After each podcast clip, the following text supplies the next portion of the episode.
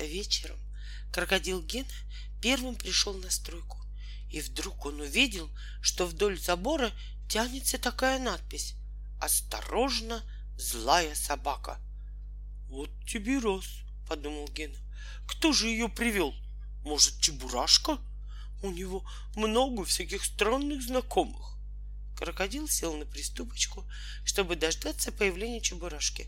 Через полчаса, напевая песенку, пришагал Чебурашка. «Ты не знаешь?» — обратился к нему крокодил. «Откуда здесь взялась злая собака?» Чебурашка вытаращил глаза. «Не знаю», — сказал он.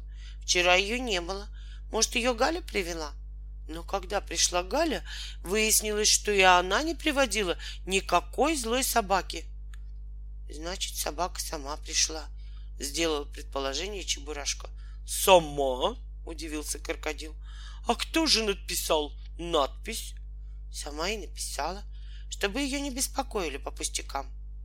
Как бы то ни было, решила девочка, надо ее оттуда выманить. Давайте привяжем кусочек колбасы на веревочку и бросим на участок.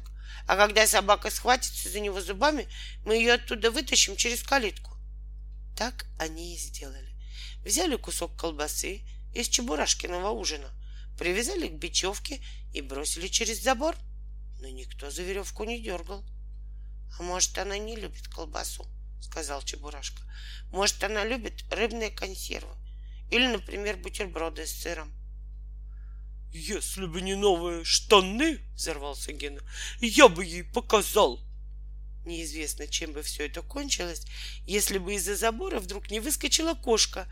Она держала в зубах ту самую колбасу на веревочке. Кошка посмотрела на друзей и быстро-быстро убежала. Так быстро, что Чебурашка не успел даже потянуть за шпагатик и выдернуть свой ужин. Что же это такое? разочарованно сказал он. Пишут одно, а на самом деле другое.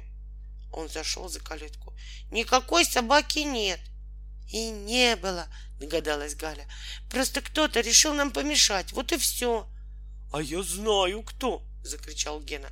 Это старуха Шапокляк. Больше некому. Из-за нее мы целый вечер не работали. А завтра она еще что-нибудь придумает. Вот увидите.